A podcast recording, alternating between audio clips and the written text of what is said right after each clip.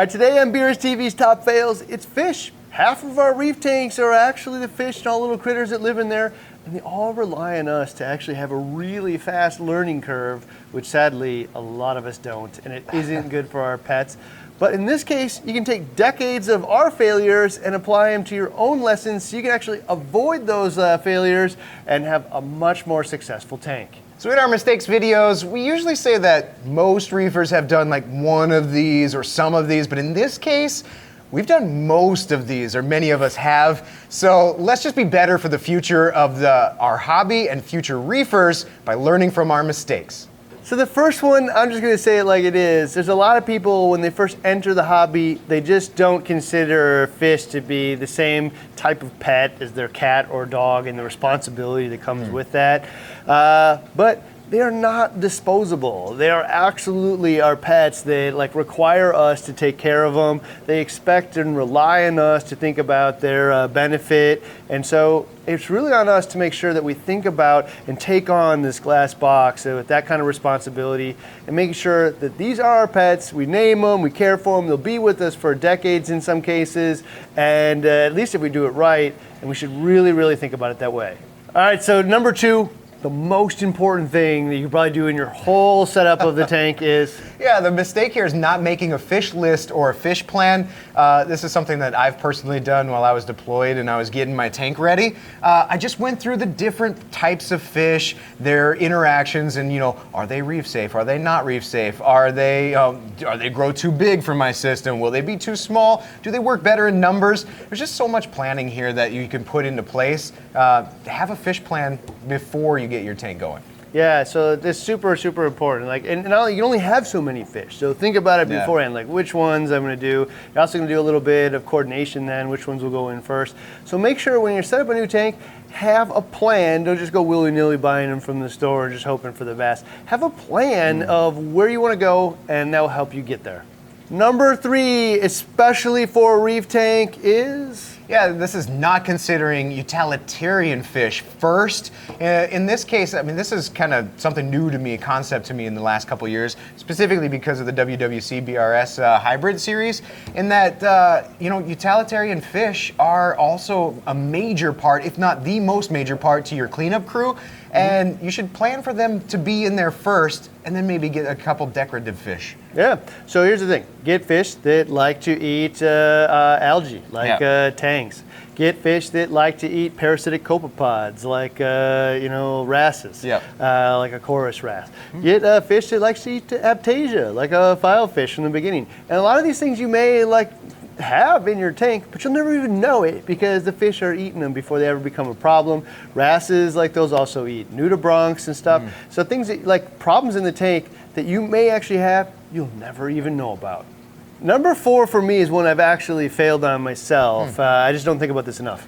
Yeah, the fail here is not thinking about color and the color that the fish provide to the tank. I mean, this is a living piece of art, and as much as I love those colorful, you know, vibrant corals and sticks, my fish are a part of that too. And there is a variety of colored fish, uh, the colors of fish that can really accent your tank, make it pop out. Yeah, so there's lots of uh, corals. A predominant color with coral tends to be green, Yeah. right? Uh, but like getting some of those yellows and reds and stuff. There are corals in that color, but like if we can get a whole school of like uh, anthias in there, or school of uh, purple or yellow tangs and stuff, it adds color like and movement to the tank. So think about how you know you're going to add that like pop using fish to your reef tank because it will really come together and create an overall aesthetic appeal. All right, so number five, probably one of the more important ones. Yeah, the mistake here is adding aggressive fish first. So I've got this fish list, I got a fish plan.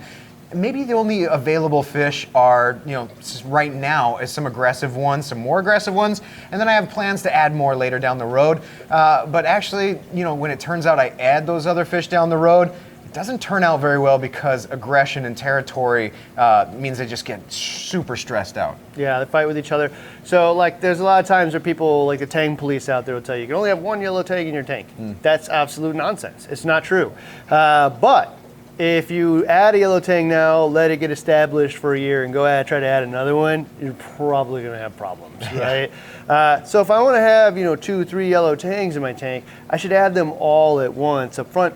And one of the things you can think about too is aggression isn't universal. So like the yellow tangs actually will probably not ever go after my gobies or whatnot. They go after each other. Yeah. So think about like aggression in terms of like actually one of the easiest ways to think of it if you don't know about uh, the fish that much is think about their food source. Ah. So they're aggressive about territory and food source. So if there are fish that peck at uh, the rock for algae all day, they're probably gonna like be mad when the other ones go after their food source. right? True. So that's one of the easiest ways. But really, like you know, ask your peers. You know, hopefully you have somebody at a fish store or even an online supplier that you really trust.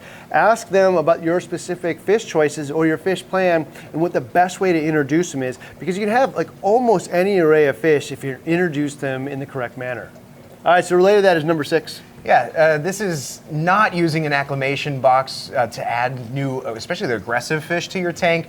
So, I mean, boxes that you can sit inside the tank and get the other tank inhabitants used to the, that fish being around. Uh, they're probably you're probably going to see a few, you know, come and check out the box, maybe even try to attack the box. But you know, you do that over the, some like, a week or a couple weeks or however long it takes, and then their addition into the rest of the tank, they're more familiar with them. generally a little bigger than this one, but you can you know find an acclimation box. I think eShop sells them. You can put them in the tank, and they're a big area for the fish to swim around in. They get uh, used to each other, and it's just a way, way, way safer way to introduce a new fish to the tank. Uh, and uh, they can live in those ta- in those boxes for a pretty considerable amount of time. So it's way better that they have a smaller area and protected from the other fish than it is just letting them go. All right, so the number seven fail I see a lot with uh, reef tanks is This is not realizing the aggression dispersion, in which case, like six aggressive fish, probably better than just two aggressive fish. if you watched our clownfish uh, harem series, you'll have seen that for sure. Yeah. Uh, that uh, you know, like three clownfish often don't do well, but thirty just fine. you know, and so the big thing there is that the most dominant fish, you know, tends to go and uh, pick battles. But it can pick battles with uh, 28 or 29 other fish rather than just picking on the one. And they can easily get lost in the mix. So often, rather than having uh, two tangs, you know, a little school of six tangs often does better. So there's a, a lot of, uh, I mean, depending on the size of your tank, of Yeah. course. But like, there's a lot of things. Just think about, you know, that if you have one weak one, one strong one, it might uh, actually just work out that the dominant one's there. But it also might work out that it just ends up picking on it to death, you know, literal death in this Yeah, case. true. So you really uh, consider it, and again, talk to your fish store, talk to your online trusted place, but like make sure that you're considering when you're adding these things that sometimes more is actually better than less. All right, so number eight, you've actually heard me hint at this already a couple of times, but the real deal is Yeah, the mistake is buying the cheapest fish available instead of buying from somebody that you trust. Guilty of this one myself when I was filling a 125 gallon tank. I just, I mean, I, I want to put as many fish as I, I can in here, and for me, going and seeking out the cheapest fish was the fastest way to do that. Yeah, so it doesn't mean you have to break the bank either. Yeah. Just go find a fish store in your area with somebody that you trust, build a relationship with. They'll order the fish for you. These are your pets. You don't need them like uh, you need a candy bar, right? like you can wait a week or two. They'll get you healthy pets from somebody you trust. It will tell you if they look sick or they need help or whatever. And I'll just say in general, pets that are on sale aren't necessarily the healthiest pets. Uh, and so, and you're also putting them in a box with your other pets. So uh, you're putting all those guys at risk. So uh, I would just say that, you know, regardless if it's an online shop or if it is a local fish store, you know, build a relationship with somebody that you trust and buy your pets from that person, not necessarily just because it's going to save you 10 bucks. Okay, so number nine, this one's super important. Stop gambling on the tank. Stop just rolling the dice. If you're a flipping a quarter in this case, it isn't heads or tails. You're actually hoping for it to land on the edge. So what is it? Yeah, so stop making the mistake of adding ick magnets to your tank without QT. I mean, we all have an idea of what the ick magnets are. These are the, the fish with a, a thin slime coat or a thinner slime coat synonymous with powder blues, powder browns, Achilles tangs, and a variety of other different fish that are just susceptible to stress and even more susceptible to ick. Yeah, so just stop doing it. Like it's, it's to have a bad outcome. Or if you really want those fish, get them from somewhere that does proper quarantine. Uh, and proper quarantine you can identify really quick because it's expensive. Yeah. Or do it yourself. Learn about quarantine and do it on all of your fish. But there's just no reason to take these fish that are literally flipping the corner, hoping to land on edge. Not just for that fish, but all the other fish in the tank that are going to get sick too. So really, just stop doing those things and get fish that are known to do well in your system. All right, number ten. I actually hear people say this all the time. How many fish can I have? Yeah. And that's the wrong question. Yeah, the failure here is instead of considering the number of fish, think about their territory and the territory of the different fish. Right, if you're going to add a you know five or six fish that all like to hang out on the rocks and uh, you know go, go in and out of the holes, uh, probably going to have some aggression there. Uh, same thing with the algae eaters. So if you have a whole bunch of fish that are fighting for the same you know plot of algae uh, chewing or munching opportunity in the tank, uh, you're probably going to have a problem there. So think about their territory. Yeah, so uh, like if you want to get a good mix of cor- uh, fish, like think of uh, some of them that are sand dwellers, some of them that perch on the rocks, some of them that eat algae off the rocks, some of them school open water, some of them that actually school but like to hang out inside the acros. And just think about where their habitat is, and actually you can get quite a few fish if you're thinking about it more about habitat than you are maximum number of fish per gallon. Okay, so number 11 is not understanding what reef safe with caution actually Right. means. Yeah, so half of it's about just the type of fish, but the other half is about whether or not the fish is hungry and what he's going to go after when he is hungry. So, I mean, you hear about uh, people asking if, you know, coral beauties are, are or angelfish, if they're reef safe. And some say, oh, I've never seen mine pick at corals. And then others say, no, they've completely eradicated some colonies and coral colonies in my tank. And really, it probably comes down to uh, half of it being how much that fish is getting fed. Yeah, so it is 50% like uh, DNA, right? Like Yeah. it just happens. Like uh, you never know. You put the fish in there, it might go after corals, it might not, right? Uh, the other half of it is absolutely like any organism on the planet. If you are starving it, it will go after foods that it likes less, and eventually you'll just train it that that type of food is a legit option, and they'll Yeah. gain a taste for it. So if you want to go after some of those reef safe with caution, you know, fish uh, that are generally okay, but sometimes not, make sure that you're feeding the tank adequately. And so actually go into that with that mindset that I'm actually going to help solve that specific problem by making sure that I have a proper nutrition program for this fish. Not just I'm feeding enough and frequently enough, but also types of foods that it's going to prefer over everything else. All right, number 12. I got a reef safe with caution fish, but it's eating all my corals or attacking other fish. I need to get it out. This is one of the coolest ways that you can actually try to get it out. Yeah, the mistake here is not using the red light trick uh, to catch a problem fish. So a lot of fish simply don't see the red spectrum. Yeah. So while you can see what's going in the tank, they can't. So, you know, it works cool. for me if you can get next to the tank, turn the reds on real quick, and then you can scoop in the net and catch them because they're just kind of flustered. They don't know what just happened. Catch them totally off guard, and uh, they will get smart eventually that uh, you're chasing them if you do it this way. So you got to do it right the first Mm. couple of times. But one of the things you can do is actually just turn them on red and then get like a like a little rod or something and see if they can see the rod instead of trying to like they get spooked by the net pretty quickly. So just see if they're getting spooked and if they can see what's going on, then you know that this might be a good path for you. But you know, catching fish is one of the biggest problems. So this is might be just one of the easiest ways for you to do it. Your LED lights probably have that red channel, so try it out. So number 13 is actually increasingly becoming a pet peeve of mine. Yeah, this is not considering long-term dietary needs. So we we make the analogy of you know eating something like McDonald's every single day, all day for multiple years. You're gonna live, but will you thrive and will you survive? I mean, the same kind of goes for our fish. A varied diet. Yeah, so a varied diet uh, can be an inclusive diet. It Doesn't mean you have to feed 15 different things a day. It can be uh, one thing that has a bunch of those things all together. Yeah. But it, in general, just thinking about the nutrition of the fish, and this is the one piece I just want to get like totally out of uh, everybody's uh, head. Like, fish just die. It's one of those things. I don't know. I don't know why the anthias just die.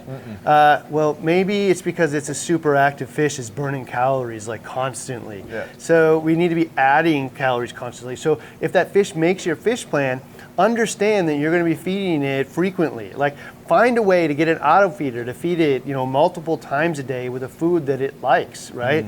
Uh, consider foods that are actually closer to their natural diet instead of feeding them, you know, big old mysis shrimp that they kind of try to gobble down.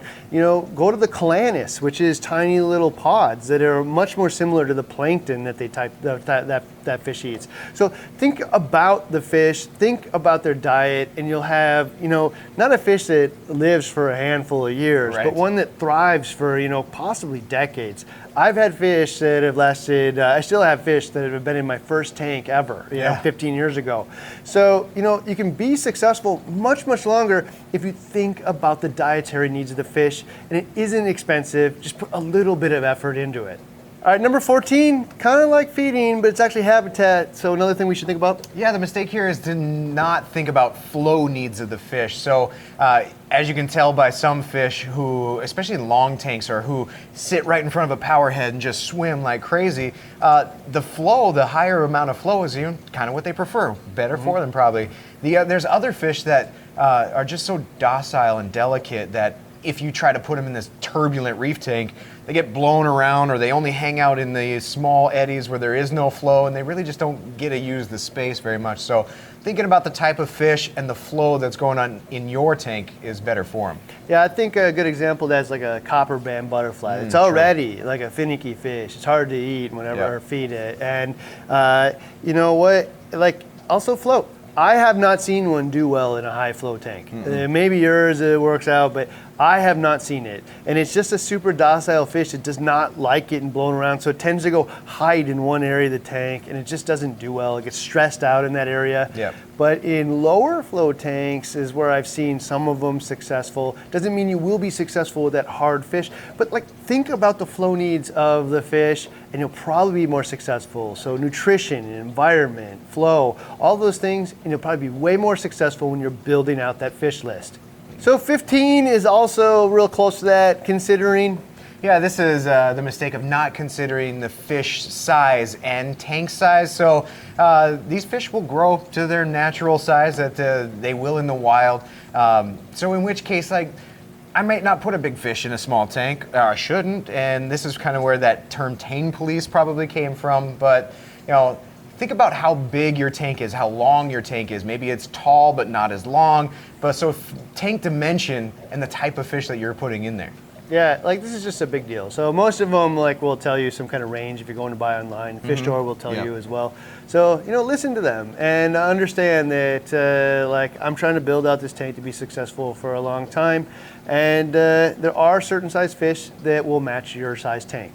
All right, number 15 is actually a fail too, though, and the absolute opposite of that. Yeah, this is uh, feeling like this is going to be your forever tank. So the I need to only put fish in a 40 breeder that will fit for a 40 breeder for the rest of my career in the reefing hobby. So in which case, like then I'm missing out on the opportunity to use utilitarian type of fish as they're small. And then you know what's inevitable? We're all probably going to upgrade at some point after a year, two years of success. I'm going to think about a bigger tank or a different size tank that I can now move that fish to where it's more conducive to like a longer tank and growing it out long period of time. I did not get married to my 40 gallon breeder, right? uh, we just went on some first dates. Yep. Uh, and so eventually uh, we'll probably get a bigger tank. Uh, and so, like, if you have a tank where it's maybe not perfect for a, a yellow tang or, or whatnot, like, know that, you know what? If it is okay for the next two, three years, uh, absolutely that is a viable option. Anybody who tells you that it isn't, I don't, I don't even know where that comes from, to be honest, because you can absolutely trade them out uh, with somebody else. You know, get a bigger, or smaller one. You, will, if you're successful with your 40 breeder for three years, the chances that you're going to upgrade that tank are super duper high. Yeah. So you don't have to treat it like it's your forever tank, but know that going into it that I've made some choices that I'll have to make some choices later. You know, two three years from now, I'm going to have to decide whether or not this is uh, my forever tank. In which case, I may trade some for some smaller fish and let these guys go to a more appropriate home. It's not like a shark where there's like no other tanks on the planet in the neighborhood that's available. There's plenty of their homes for a yellow tang, uh, or that I'm probably going to upgrade. And this is a good reason to do that. My pets have been super successful. I've grown them from here to here, and it just makes uh, like sense to get a bigger yard.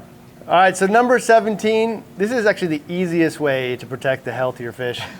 The mistake here is not using a net top, and I can't think of uh, how many people are not guilty of this and have seen a fish jump out of their tank, come out the next day to a fish, you know, carpet surfing. But you know, we can easily solve that issue just by making a net top, putting it on top, and then being, you know, uh, being wise enough to remember to put it on there every time, because it's that one time you don't put it back that you come out to a fish laying on your floor. Yeah, in fact, for me, uh, actually, we sell a lot of like Trina top for this reason. But where this actually came from is uh, uh, we would sit on our couch, and then every once in a while, I would see like the cow jump over the moon. like right, this Lubutii wrasse would jump right over across the TV in front of us. You just see him, like what? And eventually, I had uh, egg crate on there, but it was really hard to manage, and it blocked a lot of light. Yeah. And then I found uh, like uh, somebody's project on Screen ScreenNet Top, did it myself. Found out that there's actually a local place that builds or uh, that sells that uh, clear netting here Oh, in yeah. Minneapolis. And that was one of the very first products that uh, Bulk Reef Supply actually offered. But been the solution kind of ever since then to keep fish in our tanks rather than uh, jumping the moon while you're watching TV. So uh, if you don't use this, expect to lose a fish at some point in time. They get spooked, they jump out. Yeah. It happens all the time. Uh, so really use the screen at top and protect your pets. Okay, so number 18 is actually super important, and I bet you most of you have actually done it because I have.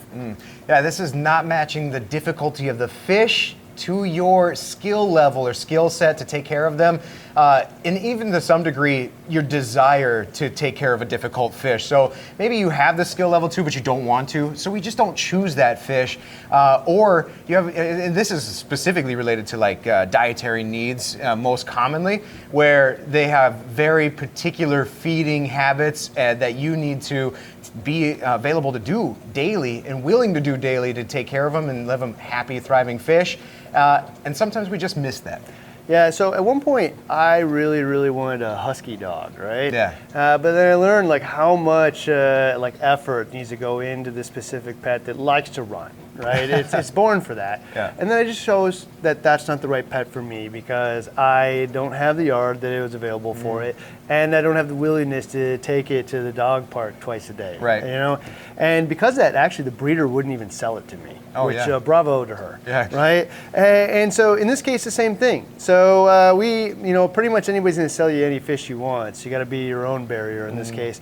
But like a copper band takes an expert, expert level uh, to try to get it to eat consistently. Yeah. You might just luck out, but that's not like a really good way to approach it, Luck, right? yeah. Yeah. And so, and like for me, uh, uh, most of you that have been watching for a while know that I really like the like four wheeler signal gobies, that uh, sand sifters, Mm. and they tend to die, right? They don't when I'm willing to feed uh, food into the sand right in front of them every single day. But what I've learned is I'm not going to do that for the next 10 years. Right. I'm going to do it for the next 10 months, right? and so I'm just not going to select pets that, A, I don't know if there's a skill level in this case because I actually know what to do. Right. But now that I know what to do, I can also just say, I'm unwilling to do it, right? Yeah. So, you know, match all those things and make sure that when it says advanced and all that stuff, really what it means is pain in the butt. All right, so number 19, of all the things that I think is smoke and mirrors in the hobby, this is it. Yeah, this is uh, not researching what quarantine really means prior to you getting the fish. So, I mean, you could probably go into some fish stores. You could probably go into, you definitely could go to some websites and see their quarantine procedure and have the owner or have the person that's conducting the quarantine explain to you step by step process of what's going on and then trust that quarantine is getting done right in that situation And then you can go to other places and it says, yeah, the fish are quarantined, or yeah, we have a quarantine system in the back. And really, that might just mean that we watch them for a couple days and then throw them out on the shelves. I'm gonna say it like it is. This is garbage. total, total garbage. Uh, so here's the thing: is quarantine can mean like uh, I've isolated the fish. I'm just gonna watch it and uh, see if it gets sick. However, for that to work to some degree, even the most minimal degree, if that Yeah. to work, it had to be isolated and not with other fish. Because the moment you add another fish, all of a sudden it is not quarantined. It's hanging out with other things that are potentially sick. You just haven't seen it yet, right? Uh, and so the other things is like more proactively, you know, that I'm treating it for. You know, flukes, I'm treating it for ick or for velvet or any of these things, and I'm treating it medicated. However, in this case, if you do that, you have to maintain you know, your copper levels at a certain point. If it drops below that, and they have to sit in it for like two to three weeks, Mm. and it has to sit in there. If it drops below that for just an hour, Done. you have to start all over again, Yeah. right? And so here's the thing: is you can ask the people what quarantine really means, but like you're gonna have to build some trust, right? The online ones that I've seen uh, is absolutely. If you go read the fine print, it says we visually assess the health. Yeah. Visually assess health is not anything in quarantine, and nobody would define that, that that way. So, you know, I don't say that to bash all the people saying they're quarantined. I'm saying that for you to have proper expectations when you're looking at it. Ask the questions, and maybe I'm wrong with the person that you're dealing with, which in that case, man, means you can earn some trust with that person, and that is your trusted resource for your pets at that point.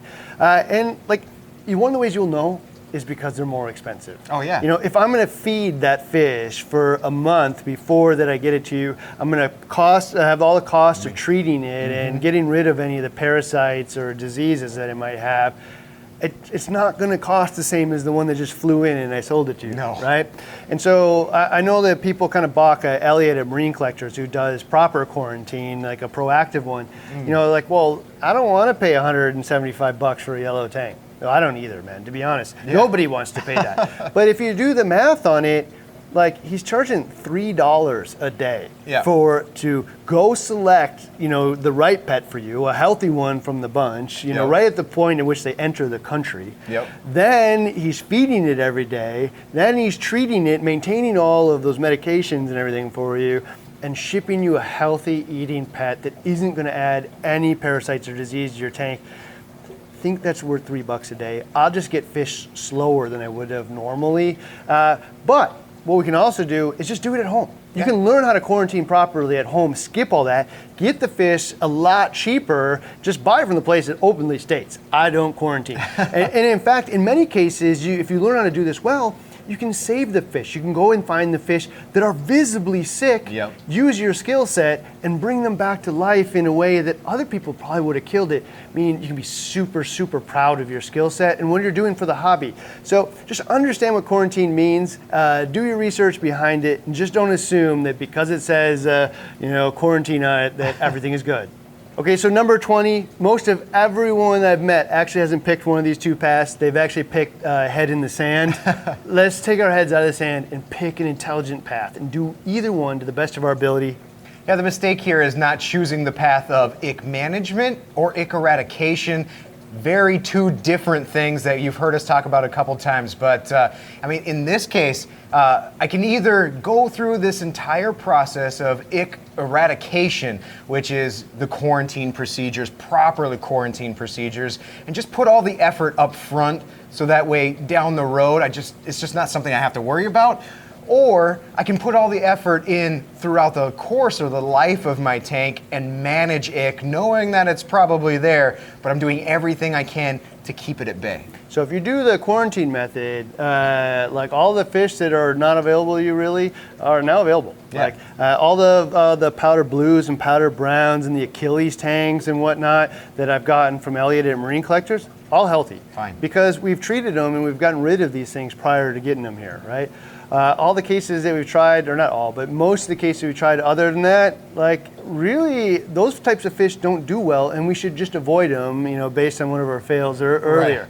So here is the thing you are doing one of these three things. You are either doing proper quarantine up front. Proper meaning not only do I know what I need to do, but I did it right, or you're doing ick management, or I just don't know it, and I'm not doing either one of those. I got head in the sand. Yeah, dump right? and pray. And so don't be the third one. Yeah. Do one of the other two, and at least do it to your best of your ability. You don't have to do all the things, but you can do some of them. So in this case, if I'm going to do ick management, and when I say ick, I'm really actually talking about disease management because a lot of this stuff will flow over. Mm-hmm. Right. So one is think about nutrition. Healthy, well-fed organisms are better able to fight off disease.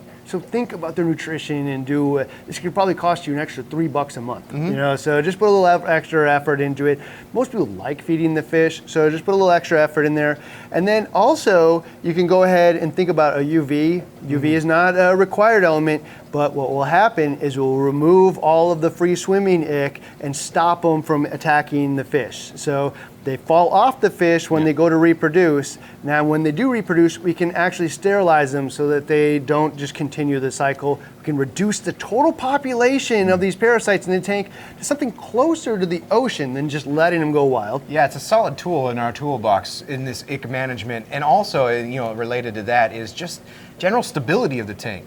So, you know, a stressed out fish is likely, you know, more uh, likely higher chances of it, you know, getting the ick and then overcome by ick and things like that, especially those, you know, really sensitive ick ones. But if we maintain, you know, stab- stable temperature, stable water parameters, stability in, you know, lighting schedule, flow schedules, and I mean, we don't change this fish's environment like completely upside down, and it has a better chance of keeping and warding off those types of things. That's one of those things that a lot of people will say. It's like, oh, I've never had a problem. And then I had a power outage and then it wiped out my whole tank. Yeah. So like uh, you saw a power outage, the tank got super cold or, you know, less, less uh, oxygen in the tank, stressed out the fish. All of a sudden their immune system was unable to produce the mucus coat that they needed to fend off uh, the ick that was already in the tank.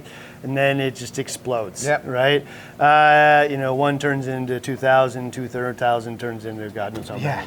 So if there's one thing I'd like all of you to take away more than anything else, it's put as much effort into thinking about the types of fish that you're going to put into the tank before it gets a single gallon of water as you do the pumps, the skimmer, the plumbing, the lighting.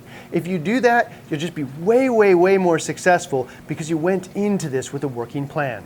So from the jump, we should probably get into this eyes wide open and pick a path of whether you're going to go down that ick and disease eradication or ick and disease management. And if you want an idea of how to be successful on either one of those paths, Ryan and I have the live stream where we talk in depth about both of those path, paths and how to be successful at them. And you can check that out before you get your very first fish right here.